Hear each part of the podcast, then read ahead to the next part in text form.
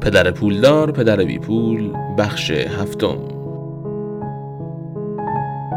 پدرم از ما خواست تا همه چیز را کنار بگذاریم و با او روی پله های جلوی منزل بنشینیم. با لبخند و مهربانی توضیح داد که معنای کلمه جل چیست. رویای ما متلاشی شد. مایک با صدای مرتعش پرسید منظور شما این است که این کار غیرقانونی می باشد؟ دوست پدرم گفت بگذار بروند. آنها شاید یک قریحه طبیعی را انجام داده باشند. پدرم به او خیره شد. پدرم به آرامی گفت بله این کار غیرقانونی است. اما شما پسرها خلاقیتی بزرگ و فکری اصیل را نشان داده اید. به تلاش ادامه دهید. من واقعا به شما افتخار می کنم مایک و من با ناامیدی قبل از آنکه ریخت و پاشهای خود را تمیز کنیم به مدت 20 دقیقه در سکوت نشستیم. تجارت در روز گشایش به پایان رسید.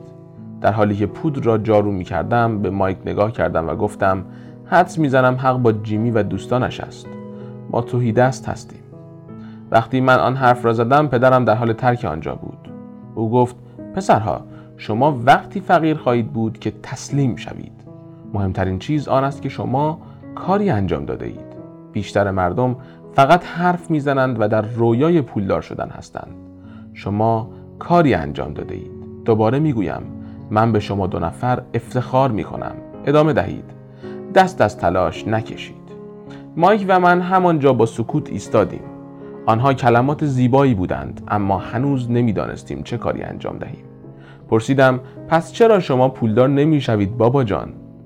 پاسخ داد چون من شغل معلمی را انتخاب نمودم. معلم ها در واقع راجع به ثروتمند شدن فکر نمی کنند ما فقط آموزش را دوست داریم.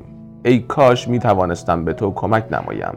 اما در واقع نمی‌دانم چگونه پولدار شوم.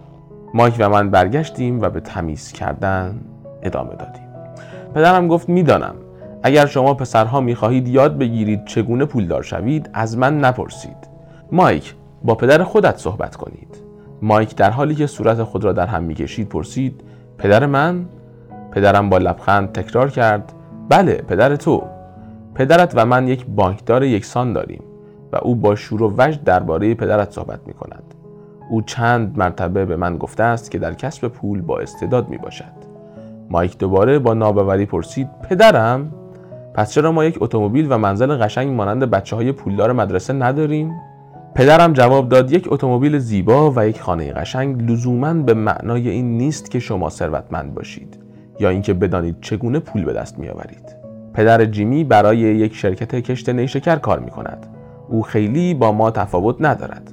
او برای یک شرکت کار می کند و من برای دولت کار می کنم. شرکت برای او اتومبیل می خرد. شرکت نیشکر گرفتار مشکلات مالی است و پدر جیمی به زودی چیزی نخواهد داشت. مایک پدر تو خیلی متفاوت است. به نظر می رسد او در حال ساختن یک امپراتوری می باشد و فکر می کنم در چند سال آینده یک مرد ثروتمند خواهد شد. بدین ترتیب مایک و من دوباره به هیجان آمدیم.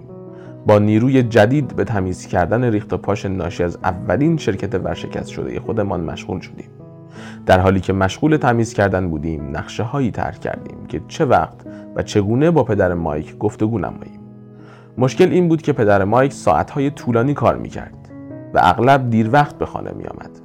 پدر او مالک انبار کالا شرکت ساختمانی فروشگاه های زنجیره‌ای و سه رستوران بود. رستوران باعث می شد تا دیر وقت بیرون بماند. مایک پس از پایان تمیزکاری با اتوبوس به خانهشان رفت. او می‌خواست وقتی پدرش شب به منزل می آید با او صحبت کند و از او خواهش کند اگر ممکن است به ما آموزش دهد که چگونه ثروتمند شویم. مایک قول داد به محض که با پدرش گفتگو نمود حتی اگر دیر وقت هم باشد به من تلفن بزند. تلفن ساعت هشت و نیم بعد از ظهر زنگ زد. من گفتم خیلی خوب شنبه آینده و تلفن را قطع کردم. پدر مایک موافقت کرده بود که با مایک و من ملاقات کند. ساعت هفت و نیم صبح شنبه سوار اتوبوس بخش فقیر نشین شهر شدم. پایان بخش هفتم.